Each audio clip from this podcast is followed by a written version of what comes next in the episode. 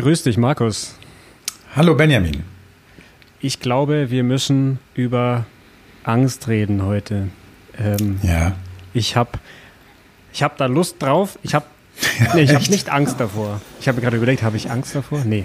Aber es ist, glaube ich, ein hochaktuelles Thema, weil sehr viel der Dinge, die gerade bei uns in der Gesellschaft oder auch in unseren Unternehmen, in unseren Familien passieren, sind irgendwie von Angst getrieben. Und mhm. ich möchte am Anfang eine Sache, auf eine Sache ansprechen, die ich mal, ich weiß gar nicht mehr, wo ich das gelesen habe. Ähm, aber eigentlich jegliche Angst, die wir haben, ist mehr oder weniger gelernt, sondern nicht angeboren.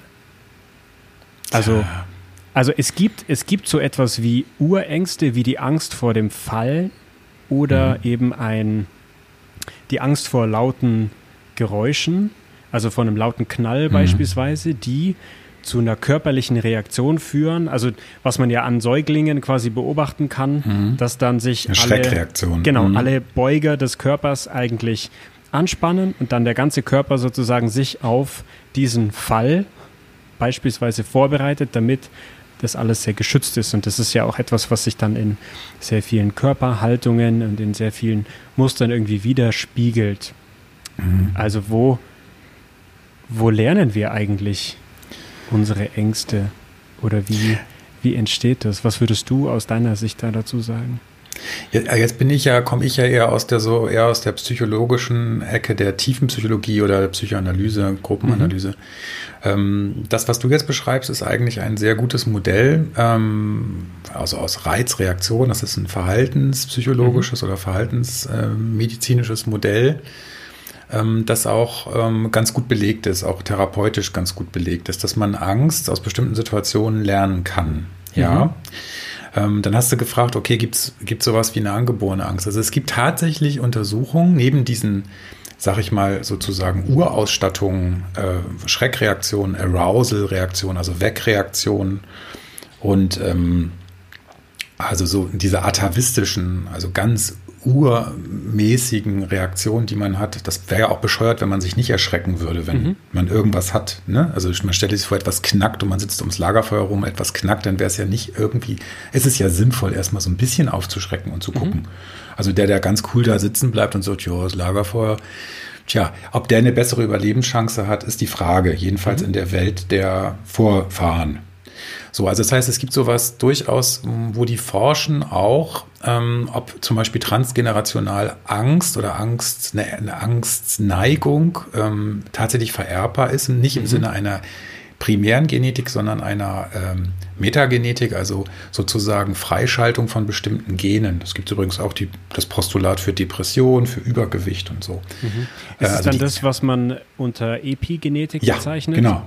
Okay. Hochinteressantes Forschungsgebiet ist äh, ähm, sicherlich auch noch was, was in der Zukunft Befunde bringen wird, die uns, die uns da auch noch mal hm, ganz neue Richtungen geben können. Mhm. Die Frage ist immer, was nützt uns das? Mhm. Also äh, in der Praxis zum Beispiel, wie gehen ja, wir mit unseren genau. Ängsten dann um? Also wenn wir davon ausgehen, es gibt so ist auch Persönlichkeitseigenschaften sind übrigens auch so postuliert, dass man sagt, da ist so ein gewisser Teil äh, durchaus angeboren oder mhm. genetisch disponiert.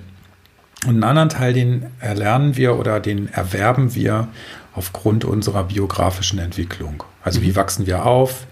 Welche Urerfahrung machen wir? Und ähm, da gibt es ja auch diese äh, diese Theorien eben der frühen Prägung. Also es gibt ja auch die, die Frage, wann, wann lernen wir bestimmte Reaktionsmuster? Da hat uns die Entwicklungsforschung, die Säuglingsforschung, Kleinkindforschung extrem bereichert, mhm. was für die Psychoanalyse Sigmund Freud damals noch gar nicht so absehbar war. Die haben ja minutiös aufgezeichnet, was passiert eigentlich in so einem Lächeldialog zwischen Mutter und Kind ähm, was ist eigentlich hier zum Beispiel Erschrecken und was ist Aufmerksamkeit und ähm, wie, ähm, wie geht diese Bindung zwischen Mutter und Kind oder auch Vater und Kind. Mhm. So, und dann kannst du dich immer fragen, auf welcher Stufe lernst du was? Und dann gibt es natürlich immer die Deutung in der Psychoanalyse, ja, deine Angst ist jetzt, weil du das und das erlebt hast und so, also deterministisch, irgendwo habe ich was gelernt. Mhm. Auf der anderen Seite gibt es aber auch die Theorie, wenn man jetzt zum Beispiel Alfred Adler anguckt, der würde sagen, welche Angst, äh, welche Funktion erfüllt denn deine Angst heute? Mhm. Also wenn man jetzt gar nicht guckt, woher hast du es und wo hast du es gelernt, sondern ähm, wovor schützt dich denn deine Angst? Mhm. Das ist natürlich erstmal eine ziemlich brutale Geschichte. Ähm, gestern habe ich eine Patientin neu gehabt, die hatte auch so Angstgeschichten und die hat sofort in, mir so ein Erstaunen ausgelöst und wo ich so dachte, ups, irgendwie ist die ja auch ganz schön nervig für die anderen, wenn die jetzt mhm. also immer Angst hat. Mhm. So und ähm, das heißt, die hält auch viele auf Abstand oder mhm. viele sind ganz vorsichtig mit der. Äh, mhm. so, also das ist hochinteressant, äh, nicht nur zu gucken, woher kommt die und wo lernen wir das, sondern äh, welche Funktion erfüllt sie. Das heißt, gibt es dann auch so etwas wie eine dysfunktionale Angst?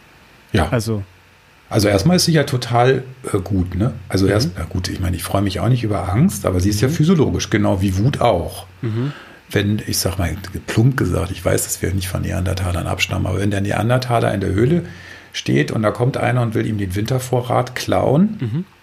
Dann hat er sicherlich nicht auf einer hochintellektuellen Ebene diskutiert, ja. sondern der hat irgendwie eine Wutreflex rausgehauen oder zumindest ein einen Reflex rausgehauen, hier halt Abstand oder so. Oder er hat mhm. vielleicht sogar versöhnlich auf einer empathischen Ebene geteilt, wenn das möglich mhm. war. Aber wenn es eine Bedrohung wurde, sicherlich nicht. Mhm. Und so ist Angst sicherlich auch erstmal eine völlig physiologische und gesunde Emotion. Und wir müssen ja uns immer klar machen, alle Emotionen sind phylogenetisch, also entwicklungsgeschichtlich viel älter als das Denken. Mhm. Und sie sind dem äh, dem autonomen Nervensystem viel näher. Das heißt, du mhm. kannst ja auch nicht sagen, Darm beweg dich nicht, Herzschlag langsamer, mhm. bringt ja nicht.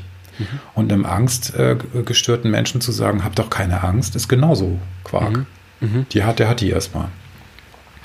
Das heißt, im, im Grunde ist auch die Angst, wie andere Emotionen auch, immer ein Indikator für irgendetwas. Sie zeigt mir sozusagen mhm. irgendetwas an. So. Genau. Wenn wir das jetzt mal versuchen, den Blick auf die aktuelle Situation zu richten. Nimm mal das Beispiel, die Angst vor einer Infektion mit Corona. Mhm. Mhm. Ähm, also, weil wir haben neulich da kurz drüber gesprochen, sozusagen, ähm, kann man überhaupt sagen, wann ist Angst beziehungsweise die Reaktion, die daraus entsteht, auch verhältnismäßig?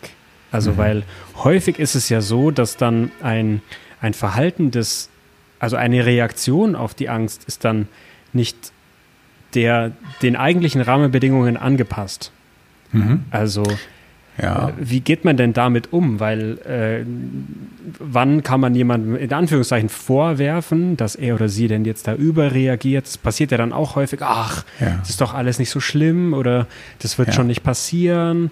Wie, wie gehen wir damit am besten um? Also erstmal versuchen wir ja, eine Gefahr zu bewerten. Mhm. Das macht jeder individuell nach seinen persönlichen Lebenserfahrungen, auch mit ganz viel Intuition. Also mhm. wenn der was hört, dann hat er niemals die gesamte Masse an Informationen. Das würden wir gar nicht bewältigen können, wenn du jetzt alles lesen müsstest, was es zu Corona oder zu Impfstoffen oder sonst was gibt. Mhm dann wird sie wahrscheinlich durchdrehen. Also mhm. muss man sich auch eingestehen, wir sind da alle in einem gewissen Framing unterlegen. Das heißt, ja. wir ähm, gucken uns die Gefahr und Gefährdung an und dann gibt es einen Denkanteil, der das bewertet, kognitiv, und es gibt einen emotionalen Anteil, der die Gewichtung auch mit vornimmt. Mhm. Und da wird es problematisch, weil ähm, erstmal ist es ja eine, also für die einen ist es relativ klar, sagen wir es mal so, es ist eine Realangst. Es ist mhm. eine Bedrohung, es können Menschen dran sterben, es werden äh, Leute vielleicht auch Folgeschäden haben. Das ist das, das, was die einen sozusagen eher in den Vordergrund rücken. Für die ist das eine mhm. reale Angst. So. Und die würden dann auch in der Bewertung Einschränkungen ganz anders bewerten mhm. Als andere. Mhm. Ähm, andere sagen, nee, das ist für mich ganz weit weg, das ist für mich gar keine Gefahr, das ist für mich gar nicht greifbar. Das, ihr seid doch alle neurotisch. Mhm. Ihr seid, also die, die neurotische Angst ist quasi die Angst vor etwas, die keinen realen Bezug hat. Mhm. Beispielsweise, ich hatte mal einen Patienten, der hatte Angst, dass ihm der Mond auf den Kopf fallen könnte, mhm. ernsthaft. Mhm. So, wenn du dich da jetzt hinstellst und klopfst dir auf die Schenkel und sagst, ist doch alles totaler Schwachsinn, was erzählen sie denn da? Mhm. Dann fühlt er sich nicht gerade abgeholt, sondern du mhm. musst dann tatsächlich erstmal diese Vorstellung, die der hat, weil das System ja auch unangenehm, weil da die, mhm. die 99,9 Prozent um ihn rum sagen, ey, du hast doch, das, das geht doch gar nicht. Ich meine, der Mond, der kommt vielleicht, ich weiß gar nicht, wie das ist, ob der jetzt uns mhm. langsam abhaut wenn er, oder ob er mhm. langsam näher kommt, habe ich schon wieder vergessen. Aber das ist ja eine, eine Frage von Jahrmillionen. Oder denk an Kometen, an Naturereignisse. Mhm. Da gibt es Leute, die sagen, ey, ja, der kommt jetzt so und so nah, ja, und es kann passieren. Ähm, und andere beschäftigen sich damit gar nicht. So, das heißt also, dieser reale Kern einer Bedrohung, der wird unterschiedlich bewertet. Mhm. Und da scheiden sich die Geister und diese ganze Polarisation fängt an, weil du eben leider nicht nur Ängste hast, sondern Begleitaffekte, wie zum Beispiel Wut oder Schuld. Mhm. Du kannst es nicht trennen. Du kannst nicht, also im Grunde genommen gibt es so ein, so ein schönes, also ich habe mir das mal so gebastelt. Ähm, wenn, wenn, du ganz viel wütende Leute hast, die ganz wütend sind, dann musst du im Grunde genommen die Angst von denen suchen. Mhm. Und äh, wenn du Leute hast, die immer nur sagen, Angst, Angst, Angst, Angst, Angst, Angst, Angst, alles ganz schlimm, Angst, Angst, Angst, dann musst du eigentlich die Wut suchen. Mhm. Äh, das ist natürlich sehr ein vereinfacht und jetzt gibt es mhm. bestimmt viele Psychotherapeuten, die sagen, das ist ja völlig bekloppt. Ich komme damit relativ häufig ganz gut weiter, mhm. weil hinter der Angst, hinter der Wut versteckt sich meistens ein anderes Empfinden. Mhm. Und es hat in sich eine Logik, aber eine emotionale Logik. Mhm. Und wenn man das äh, versucht zu würdigen, dann kommst du da eher mit klar, als wenn du sagst, äh, das ist doch völliger Schwachsinn, das jetzt hier. Ja, der eine sagt, das ist doch keine Bedrohung, der mhm. nächste dreht völlig durch. Oder mhm. denk an die Impfstoffe. Der eine sagt, ah, oh, ganz böse äh, gentechnologische Geschichte. Und der andere sagt, yay, wir haben einen neuen Impfstoff, supergeil, Glorifizierung, ihr seid die Tollsten, seid die Besten, bevor das Ding überhaupt auf dem Markt ist. Mhm. Und bei mir kommt dann immer so meine Oma, die sagt irgendwie, Markus, ja, bleib mal in der Mitte. Also guck mal so, ja, freust dich auch, dass es vielleicht einen Silberstreif gibt? Ach, Entlastung. Und auf der anderen Seite, ja, erstmal gucken. Ne? Mhm. So. Und wenn du das siehst, was gerade so passiert, dann sind die Leute folgen ihrem Gefühl eigentlich ohne es im Bewusstsein selber zu reflektieren. Mhm. Eine Sache, die ich mich immer frage, ist, wenn jetzt Angst ja auch etwas sehr Vorbewusstes oder Unbewusstes häufig ist, wie Emotionen mhm. sehr, sehr häufig sind, dann fällt es ja demjenigen, der gerade Angst hat, doch sehr, sehr schwer, sich damit überhaupt rational zu befassen, oder? Also, weil ja. ich denke mir dann immer, wenn ich jetzt auf jemanden treffe, der eine Angst hat, die aus, aus meiner Sicht vielleicht unverhältnismäßig ist oder fast schon neurotisch wirkt, in Anführungszeichen, ja. dann würde ich natürlich gerne aus einem inneren Antrieb heraus versuchen, dieser Person zu helfen, weil ich das Gefühl habe, dass dieses Verhalten diese Person jetzt irgendwie lähmt und gar nicht ermöglicht, dann noch vor die Tür zu gehen oder mhm. meinetwegen Freunde zu treffen und so weiter. Aber mhm mit rationalen Argumenten ja. geht es ja nicht, weil Nein. das sehr viel tiefer irgendwie verankert ist. Und da frage ich mich dann auch, wie geht dann diese, diese Bewältigung sozusagen oder wie kann man einander dann da auch helfen? Also erstmal erzeugst du ja, wenn du irgendwie auch nur ein Gefühl, ob das Angst oder ein anderes Empfinden ist, was einfach da ist, ob das zum Beispiel in einer Gruppe ist oder ob das im Einzelnen ist. Und du würdest sofort einen Korrekturimpuls ähm, dabei haben mhm. und sagen, das ist aber doch jetzt nicht. Dann ist es tatsächlich erstmal so, dass meistens beobachtet werden kann, es sei denn, die Beziehung ist schon sehr gut und du kannst wirklich trösten. Mhm ähm, dass es eine Abwehrreaktion gibt. Mhm. Du merkst es ja jetzt auch gerade, wenn du jetzt jemandem sagst, ja, ähm, warum wirst du denn jetzt so ärgerlich oder warum wirst du denn so böse und warum mhm. hörst du mir denn nicht zu? Ähm, dann gibt es ja so ein, ein fast agitiertes Weiterreden und, und eine, eine Aufgeregtheit. Mhm. Und ähm, dann kommt kein Kontakt zustande. Du musst halt mhm. tatsächlich erstmal, und das ist auch eine Empathieleistung, anerkennen, dass der andere in diesem Gefühl gerade drin ist und du ein anderes hast. Mhm. Das musst du natürlich aushalten können. Mhm. Also wenn ich jetzt jemanden habe, der ein mir völlig fremdes Gefühl, ähm, sozusagen mir 50 Minuten über ein völlig fremdes Gefühl erzählt oder in einer Gruppe jemand sich völlig heiß redet und ich kann das überhaupt nicht nachvollziehen, mhm.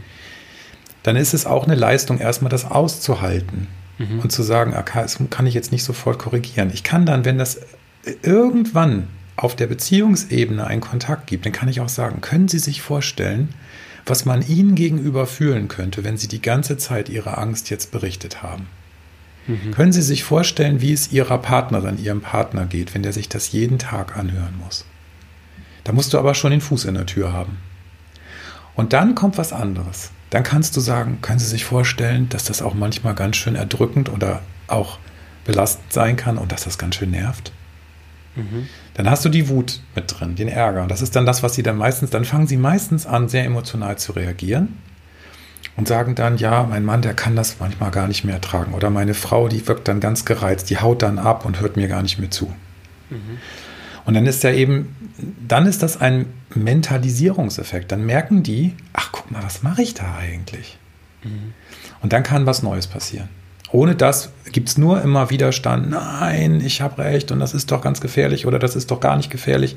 Da kommen wir nicht weiter. Das siehst du auch in der Politik, das siehst du in der Gesellschaft, siehst du in den Gruppen. Erst dann, wenn das Gefühl da sein darf und alle das mal einen Moment aushalten und dann nochmal von einer Hubschrauberperspektive aus drauf gucken können. Das können die aber nicht, indem die in dem Moment, wo die so agitiert sind. Hm. Auch die Depressiven übrigens nicht, ne? Also mhm. wenn du jemandem sagst, das ist doch eigentlich alles gar nicht so, so schlimm, das mhm. Leben ist doch eigentlich, haben doch eigentlich, können sie doch auch ein bisschen dankbar sein. So. ja, positiv äh, Ja, dann, dann äh, werden, dann werden die auf einmal sauer, ne? Mhm. Äh, und dann, ach guck mal, jetzt ist ja was anderes da als Depression. Mhm. Jetzt sind sie auf einmal ganz wütend auf mich. Mhm. Und das musst du natürlich so machen, dass sie sich nicht verarscht fühlen, ne? weil das ist mhm. ja auch wieder, für die ist das ja ein ganz reales Empfinden. Und das mhm. ist, geht immer mit Respekt, immer mit Hochachtung vor dem mhm. Gefühl. Und das heißt nicht, dass man sich da jetzt von außen immer genauso reinfallen lässt. Mhm. Sonst würde man den Job als Psychotherapeut auch gar nicht aushalten. Mhm. Du wirst ja bekloppt. Ja.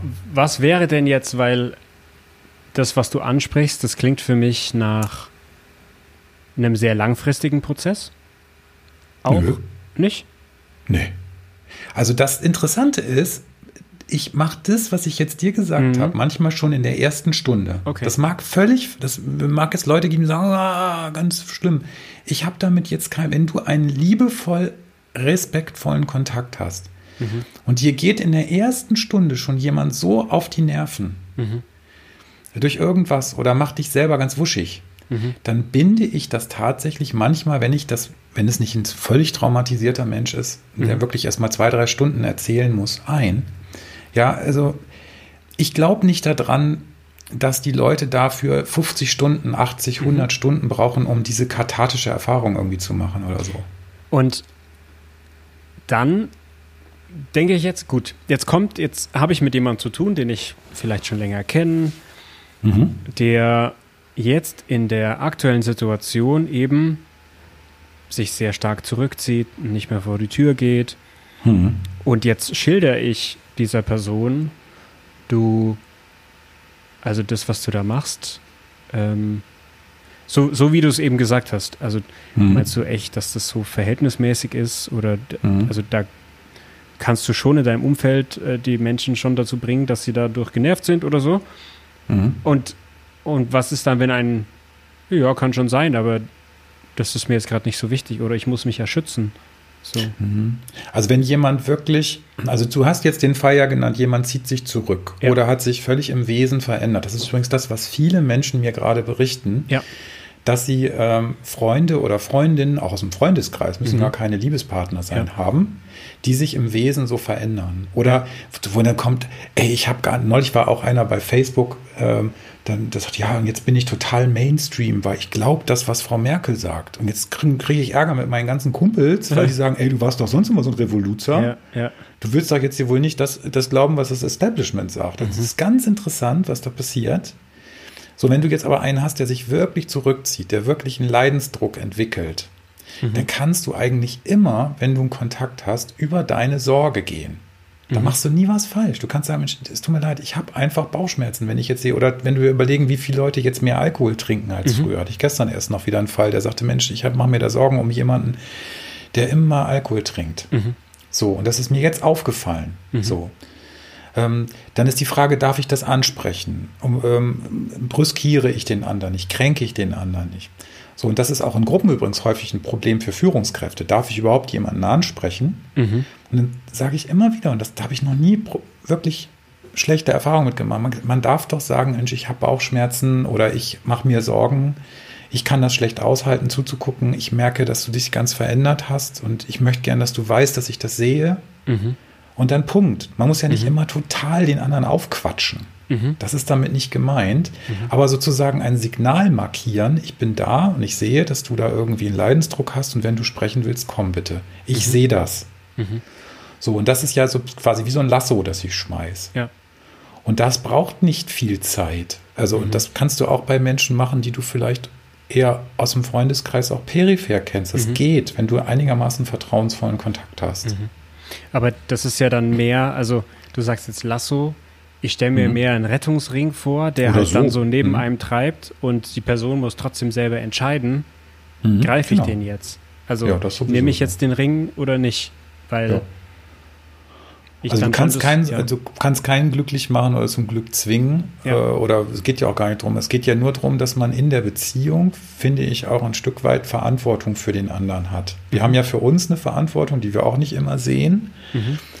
Äh, oder sehen wollen. Und wir haben aber ein Stückchen natürlich, wenn wir in einer aufgeklärten, trotzdem humanistisch geprägten Gesellschaft leben, und das hoffen, hoffentlich tun wir ja, mhm. dann haben wir auch eine Verantwortung für den anderen. Mhm. Und das ist das, was der Alfred Adler mit Gemeinsinn äh, durchaus meint. Ne? Äh, auch ein Stückchen, mich kann das zufrieden machen, wenn ich da bin. Das heißt nicht Helfersyndrom, ich mhm. reiß mir jetzt für jeden immer den Arsch auf mhm. und äh, gehe einem altruistischen Ideal nach, indem ich mich völlig zerlege. Das ist übrigens gar nicht im Kern so altruistisch. Mhm. Dieses Helfersyndrom, sondern dass ich eine Wachsamkeit habe, eine Achtsamkeit, auch mit den anderen. Mensch, auch wie erkenne ich psychische Erkrankungen bei Mitarbeitern? Ja, indem ich eine Veränderung wahrnehme. Mhm. Es gibt Menschen, die sind immer muffelig gewesen. Da würde mich das jetzt nicht unbedingt auf den Plan rufen, wenn jemand auf einmal ein bisschen muffelig ist. Mhm. Aber wenn jemand vorher total fröhlich, zugewandt, kontaktfreudig ist und zieht sich dann zurück, mhm. dann ist das ein Signal. Und dann kann ich mal fragen, Mensch, das irritiert mich oder mir ist das aufgefallen. Ähm, ohne den anderen gleich sozusagen zu bedrängen. Das ist natürlich ein Fingerspitzengefühl, mhm. das man da braucht. Das kann man aber trainieren. Nicht so schwer. Woran, woran erkennt man denn eigentlich, dass jemand Angst hat? Oh, schwierig. Mhm. Also, du hast, du hast nämlich ja. ja vorher eine Sache beschrieben, die ich sehr spannend finde, dass Angst eben häufig maskiert ist und eben dann in mhm. Form von, von Wut nach außen tritt. Ja. Ähm, das erinnert mich an den Songtext von einem Lied von den Ärzten, das schon ziemlich alt ist. Das, äh, Deine Gewalt ist nur ein stummer Schrei nach Liebe. Ja, ähm, ja. Das genau. quasi, mhm. das ist schon ziemlich alt. Und, und ja. das ist ja eine Sache, die Angst eben genauso hat, dass sie dann maskiert wird durch Wut, durch ich verletze jetzt jemanden anderen ja. ähm, mhm. oder ich, ich hänge mich jetzt irgendwelchen Thesen an, die mir dann vermeintlich Sicherheit geben, weil da muss ich dann sozusagen die Angst nicht aushalten. Ja. Ähm, genau, das ist, das ist das Thema Projektion. Ne? Mhm. Also wenn ich das nicht, wenn ich das immer den, den Schuldigen im Außen suche, ist das natürlich der einfachste Mechanismus, ist eigentlich auch ein ganz unreifer Mechanismus. Mhm. Ähm, also jetzt psychologisch gesehen oder tiefenpsychologisch analytisch gesehen. Mhm. Und ähm, wo er, ja, ich kann es im Grunde genommen, ähm, es kann sich auch ein Gefühl, zum Beispiel der Angst oder der Anspannung, ich rede immer gern von Anspannung, mhm. ja, also von, von inneren Spannungen, Konfliktspannungen, dass ich die ich nicht aushalten kann. Das kann dann sein, ich sage immer gerne aus dem Bild, nenne ich da, wenn man sich vorstellt, da ist eine Menge Gefühle in einem wie in einem Schnellkochtopf, mhm. dann ist die Angst der rote Pinökel. Ich weiß nicht, die, die mhm. Älteren von uns, die kennen noch einen Schnellkochtopf, ne? mhm. mit, diesem, mit diesem kleinen roten Pinökel oben. Das ist quasi der Anzeiger. Und dann kann die Angst völlig unpassend sein zu dem Anlass, also neurotisch wirken. Mhm. Das darunterliegende Gefühl der Wut ist aber vielleicht sehr real, zum Beispiel. Mhm. Oder du hast jemanden, der nur kämpft und dir nicht mehr zuhört oder nur ähm, äh, also so quasi so einen Redefluss hat und, und äh, überhaupt nicht mehr kontaktfähig ist oder so, mhm. dann hast du natürlich selber auch das Gefühl vielleicht der Spannung. Mhm. Und wenn man diese Spannung in sich merkt oder auch vielleicht wütend wird, mhm. dann nicht, nicht nur wütend zu reagieren und zu sagen, das, das kann er jetzt nicht und ich hau da jetzt drauf, mhm. äh, sondern dann mal innezuhalten und zu sagen, okay, was, was löst er in mir jetzt aus und warum äh, macht der das. In der Gruppe hast du die Gelegenheit, wenn du die, wenn nicht alle mal abhauen würden, wenn du mhm. in der Gruppe, in der Gruppenanalyse-Gruppe sitzt und da hat einer sagt, du machst mich jetzt wahnsinnig, ich will das jetzt nicht hören, du bist mhm. ein Schwachkopf, ja, dann würde man ja, dann würde der ja nicht rausrennen in der Regel. Mhm. dann kannst du sagen, okay, warum musst du das jetzt so massiv sagen? Mhm. Was ist denn jetzt los? Was löst der denn jetzt bei dir aus? Das ist doch nur ein Typ, der zwei Augen hat und Haare auf dem Kopf und was ist denn los? Mhm. Ja, der ist wie der und der und mhm. der erzählt mir jetzt Scheiße und so. Und das ist so toll und das leider funktioniert weder bei Social Media mhm. noch in der Gesellschaft, sondern dann gehen sie raus und suchen sich ihre Peer Group und hetzen aufeinander auf. Mhm. Und das ist das Problem, was ich sehe. Deswegen mhm. sehe ich da auch so eine gewisse Aufgabe drin, das immer wieder auch aus dieser Hubschrauberperspektive zu beschreiben. Das und, heißt, ähm, für, für den Einzelnen von uns verbleibt dann wirklich als Aufgabe, den, den Kontakt aufrechtzuerhalten oder zu suchen mit diesen wenn Personen, das wenn das geht, ja. wenn sie dazu fähig sind und ihnen eben auch zu signalisieren, schau her, ich schmeiß dir hier einen Rettungsring. Hm. Ähm, ich habe genau, mich, da auch, ist, ja, ja. Ich hab mich da auch mit einem anderen Kollegen mal drüber unterhalten, der meinte, jetzt Menschen, die quasi gegen gegen aktuelle Einschränkungen auf die Straße gehen und da protestieren, mhm. würde er auch quasi selber empfehlen, einfach mal hinzugehen und die zu fragen. So, also warum denn? Oder nicht warum denn, sondern ähm, wovor hast du Angst? So. Mhm, genau. Ja, das ist, das ist natürlich mutig. Das gibt ja auch äh, Comedians, die das gemacht mhm. haben, aber eher konfrontativ, um mhm. diesen Prozess auch zu hinterfragen. Ähm, also erstmal glaube ich, dass wenn wir ein Bewusstsein selber für uns üben, was uns gerade bewegt, mhm. ob ich jetzt psychosomatische Beschwerden gerade habe, wie meine Rückenschmerzen oder so, und ich, mich, und ich nicht immer einen wirklich klaren Grund dafür finde, dann kann ich mich mal fragen, okay, kann das auch sein, dass das innere Spannung ist? Kann das mhm. wirklich sein? Und ich bin ja ein sehr wissenschaftsgläubiger Mensch, mhm. Was auch immer Wissenschaft ist in der Geisteswissenschaft, aber dass man halt wirklich mal schaut, was könnte da noch das Symptom erklären. Mhm. So. Und ähm, dann hast du natürlich auch eine Grenze. Und das will ich auch ganz klar immer wieder sagen, weil es natürlich auch viele berechtigte ähm, äh, Kommentare da gibt. Mhm. Man kann ja nicht, bis wohin halte ich das aus? Mhm. Ich bin ja jetzt kein Samariter, der auf der Welt ist, um allen Leuten irgendwie, mit allen Leuten im Kontakt zu sein. Ja sondern es gibt eine gewisse Integritätsverantwortung sich selbst gegenüber. Mhm. In der Psychotherapie kann ich das bis zu einem gewissen Grade professionalisieren. Da kann ich sagen, okay, das halte ich jetzt aus, auch wenn jemand ärgerlich wird oder wenn mir jemand was erzählt, was ich überhaupt nicht nachvollziehen kann oder ähm, ach, da könnte ich so viele Beispiele jetzt mhm. nennen. Mhm. Und dann kann ich mich immer fragen, hältst du das jetzt aus? Und wie viele von diesem Typ Mensch hältst du an einem Tag aus. Mhm. Das darf man auch sagen. Mhm. Ja, also wenn ich jetzt mir vorstelle, da sind jetzt acht depressive Menschen am Tag, mhm. dann ist das zwischendurch mal ganz schön, wenn man mal irgendwas anderes dabei hat. Mhm. Ähm, oder so. Und auch, wenn ich diese Vernichtungsimpulse sehe, die ich manchmal auch so in den in Social Media da erlebe, diese Shitstorm-Geschichten oder dieses, ah, sie sind doch ein Quatscher und sie sind doch ein Schwurbler und sie mhm. sind doch das da muss ich natürlich für mich auch überlegen, will ich die Energie aufwenden mhm. oder schlage ich die Tür zu. Mhm. Aber gesamtgesellschaftlich gesehen oder in, in, in, okkupierten Gruppen, also in Gruppen, die irgendwie zusammenarbeiten müssen, im Betrieb mhm. zum Beispiel, ja, verdammte Axt, da muss ich das irgendwie hinkriegen. Mhm.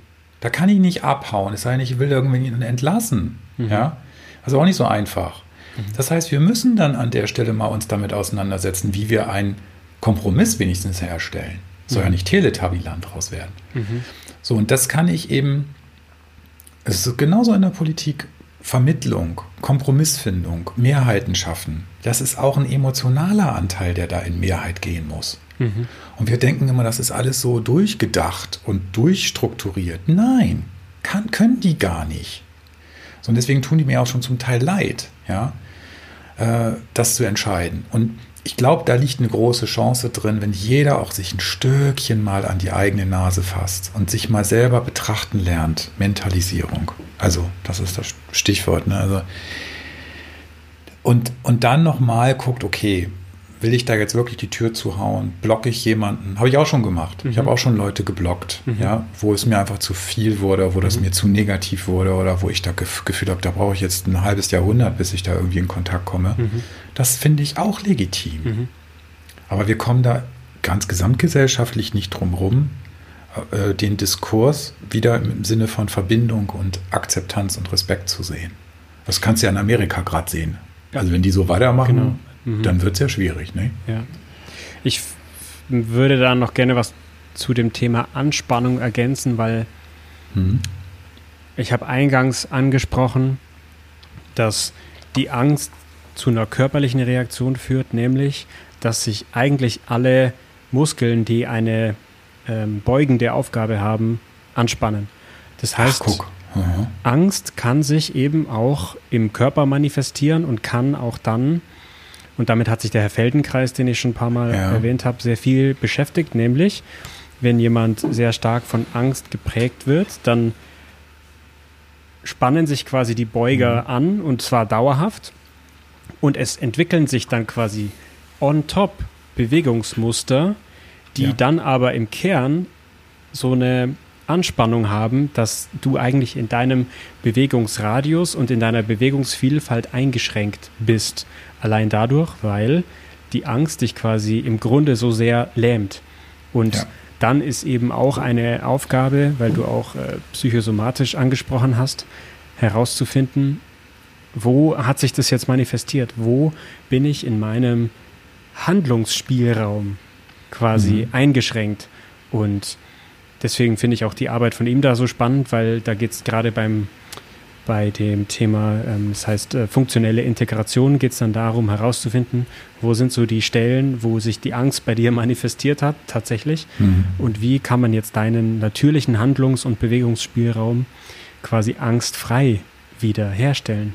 Ja, ist interessant. Mhm. Ja, genau. Also das, die, die, die Körperrepräsentanz von Gefühlen ist sowieso hochinteressant. Mhm. Wenn wir uns mal vorstellen, wie Kinder oder Tiere Gefühle verkörpern, also ähm, wenn, ich habe einmal am Flughafen gestanden und wir haben in einer Schlange gestanden und es machte keiner die Glastür auf, um auf das Rollfeld rauszugehen, damit wir endlich in dieses blöde Flugzeug einsteigen mhm. durften. Und alle Erwachsenen, du merktest zwar die Anspannung, aber die, die waren relativ ruhig und standen da so rum und so. Und da war ein Hund und ein Kind da. Mhm. Und äh, die, die, dieses Kind äh, hat also diese ganzen Absperrbänder da alle auseinandergenommen, sodass die Stewardess da immer wieder alle wieder die ganzen Absperrbänder hinterhergeräumt hat. Mhm. Und der Hund war ständig am, am Rumjaulen und am, am Lecken an der mhm. Glasscheibe und so. Und habe ich mir vorgestellt, was wäre jetzt, wenn wir das alle machen würden? so, das, und das wäre uns wahrscheinlich körperlich besser gegangen, weil wir das Gefühl Aha. körperlich ausdrücken. Übrigens, mhm. das ist ein schönes Beispiel, sowohl die, die ähm, die prozessorientierte Psychologie kennt dieses Konzept und ähm, hat das auch eben ganz gut beschrieben. Und ich weiß nicht, äh, brachte es mich gerade auf die Idee, der Feldenkreis und auch die Bioenergetik von dem Wilhelm Reich. Mhm. Das ist zwar alles immer in diesem Bereich so ein bisschen, ah, so ein bisschen esoterisch, so Anfang des vorigen Jahrhunderts und so, mhm. Aber die haben wirklich dran geforscht. Er hat zum Beispiel den Begriff des Körperpanzers mhm. ähm, beschrieben und da ist was dran. Mhm. Dieses sich verkrüppeln in mhm. diesem in den Auswirkungen seines Gefühls. Das klingt jetzt erstmal so ein bisschen eh so, aber ich finde das jetzt gar nicht schlecht, weil wir tatsächlich so bestimmte, überleg mal, ein, ein, ein, äh, ähm, eine Raubkatze, die auf dem mhm. Sprung ist, die hat eine Spannung im Körper und die hat eine bestimmte Körperformung. Mhm. Und jetzt stell dir mal vor, du hättest dieses Gefühl die ganze Zeit, du bist so auf dem Sprung. Mhm. Dann gibt es Muskeln, die sich vielleicht, ohne dass du darauf Einfluss nehmen kannst, durch deinen Verstand, also kognitiv, ja. so entsprechend verspannen. Genau. Und darauf allein mal zu achten, das ist hochinteressant. Und Feldenkreis hat ja dazu Übungen gemacht, wie du es wieder lösen kannst. Ne? Und, ja.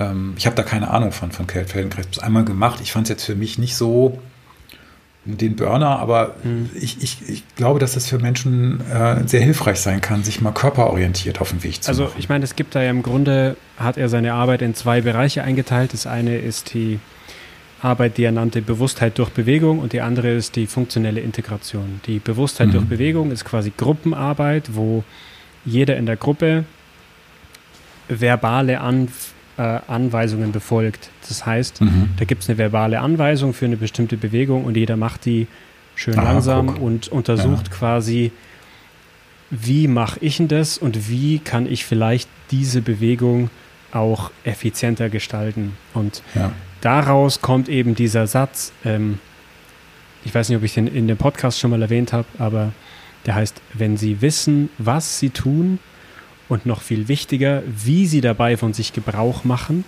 mhm. dann werden sie auch so handeln können, wie sie sich sonst nur gewünscht hätten.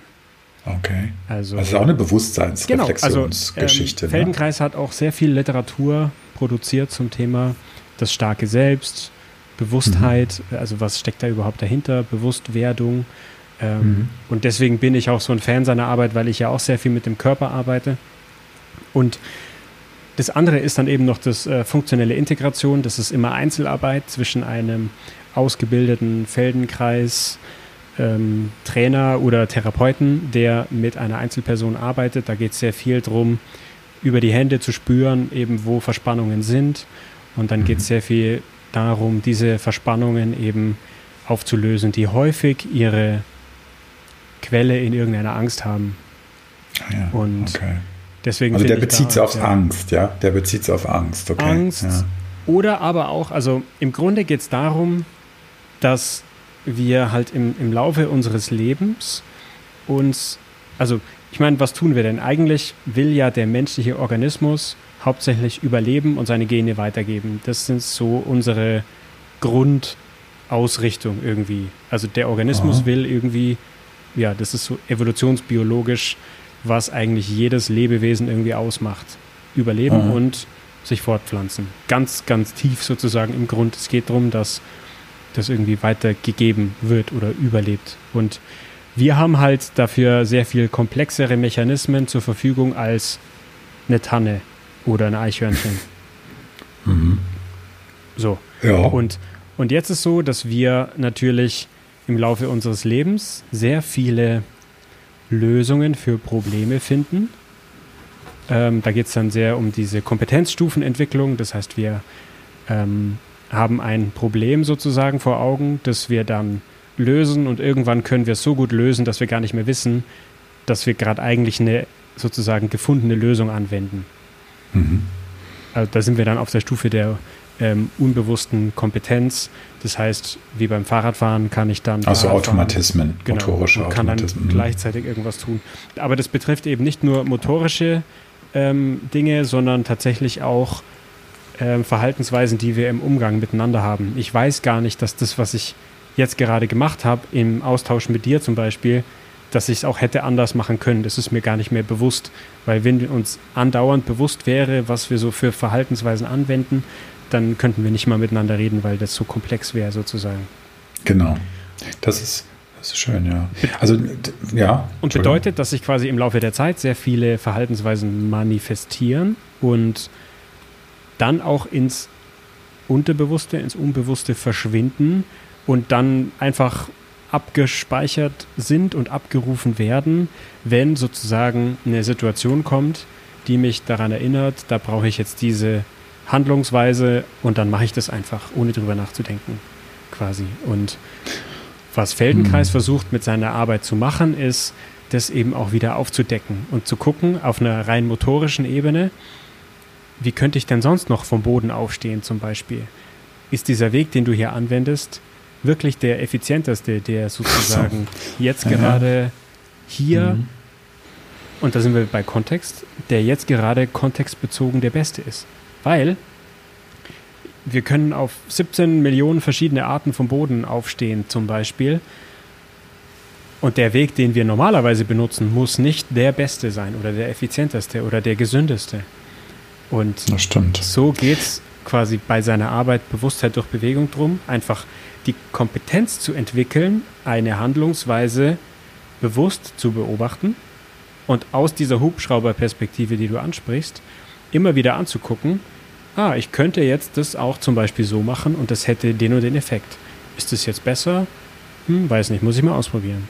Und ja, also den, ich, wie gesagt, das ist dem sehr nah, was, also soweit ich es jetzt weiß, was, was der Wilhelm Reich auch mal mhm. postuliert hat mit dem Körperpanzer und den mhm. Auswirkungen. Also man kann ja sagen, es gibt eben unterschiedliche Ausprägungsformen von emotionalen Mustern oder Denkmustern mhm. und Strategien, wie wir durchs Leben kommen. Mhm.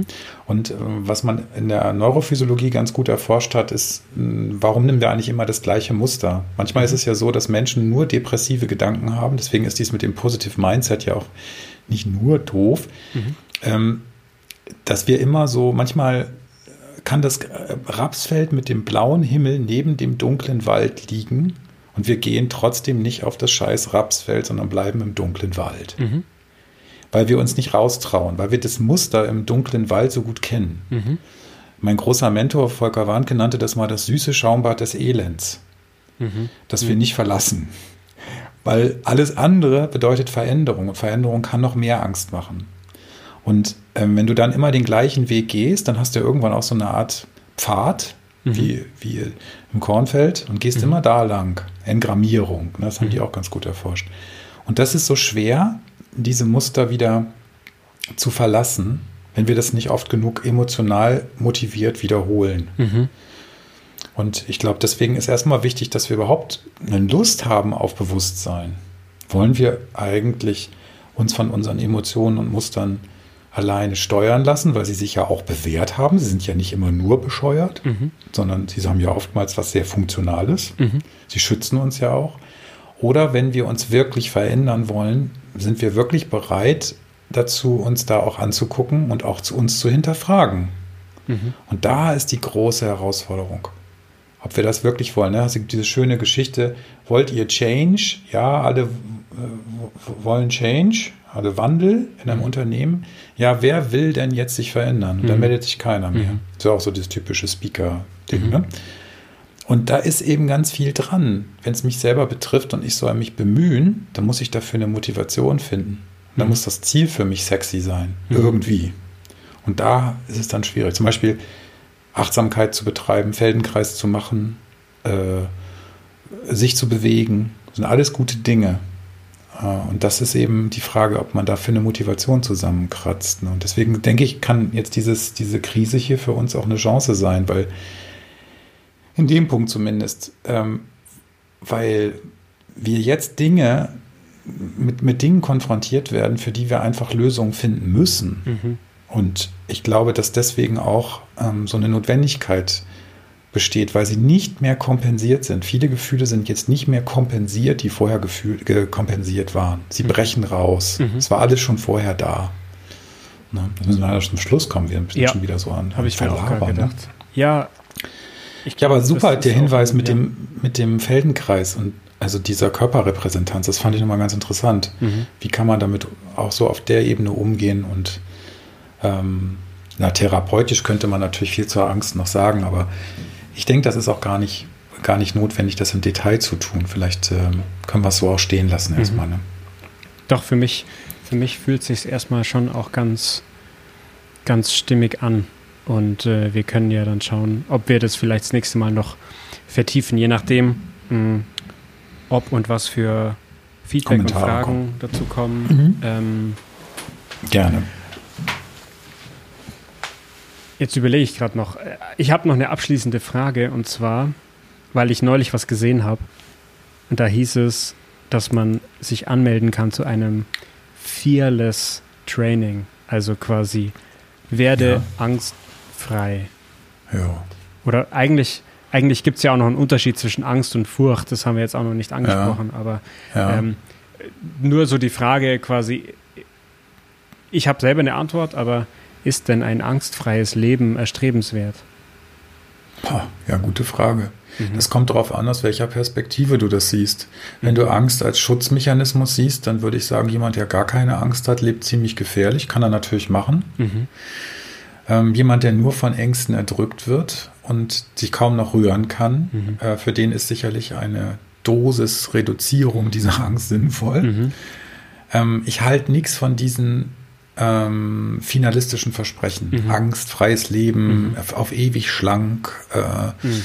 sei suchtfrei. Äh, ich halte viel von dem Aspekt der Genesung. Also wenn du mal Heilung als eine Art totales Idealendziel eines Prozesses siehst, mhm. Dann ist es schon mal viel wert, wenn wir ein Stückchen genesen sind. Mhm. Also nicht unbedingt Heilung als primäres Ziel, zu sagen, ich will jetzt angstfrei sein. Mhm. Ich glaube, das ist immer so als Maximalaussage unheimlich verkaufsfähig. Mhm. Ja, klar. Aber es ist, glaube ich, nicht nachhaltig. Weil das dazu sitzen die Ängste oder auch unsere Schutzreflexe und gesunden Anteile der Angst ja viel zu tief in unserem nicht nur phylogenetischen, äh, entwicklungsgeschichtlichen Gedächtnis, sondern auch in dem biografischen Gedächtnis. Mhm. Aber ein Bewusstsein dafür zu schaffen und vielleicht auch manche Angst mal zu durchleben, mhm. da können wir gerne nochmal was dazu sagen. Mhm. Das macht natürlich Sinn. Mhm. Ja, wir können Ängste ja sowieso nicht wegmachen, sondern wir können nur versuchen, sie ein Stückchen zu entzaubern. Mhm. Und äh, das funktioniert auch ganz gut. Ob das jetzt verhaltenstherapeutisch ist oder tiefenpsychologisch, ja. das funktioniert. Und äh, insofern ist das dann sicherlich, wenn das dabei rauskommt bei so einem Seminar, ähm, ist das ja okay. Ja. Also nur ich halte immer von diesen, ich würde sowas nicht, ehrlich gesagt, verkaufen. Also ich würde es ja, jetzt ja, für klar. mich nicht verkaufen wollen. So, ich ne? auch nicht. Okay, mhm. dann äh, danke dir für deine Zeit. Ich habe schon, mhm. ich glaube, das nächste Mal reden wir über Narzissten, oder? Aha, okay, ja, spannend. Schon, Haben da, wir ja genug am Start. Ne? Ja, wollten wir doch schon länger mal drüber reden. Ähm, da gibt es auch ganz viele aktuelle Beispiele und ähm, da bin ich auch schon sehr gespannt drauf. Ich mhm. wünsche dir auf jeden Fall noch eine gute Woche und ich dir auch. Freue ich mich dann aufs nächste Mal. Ja, tschüss, jo, Benjamin. Bis dann, mach's gut.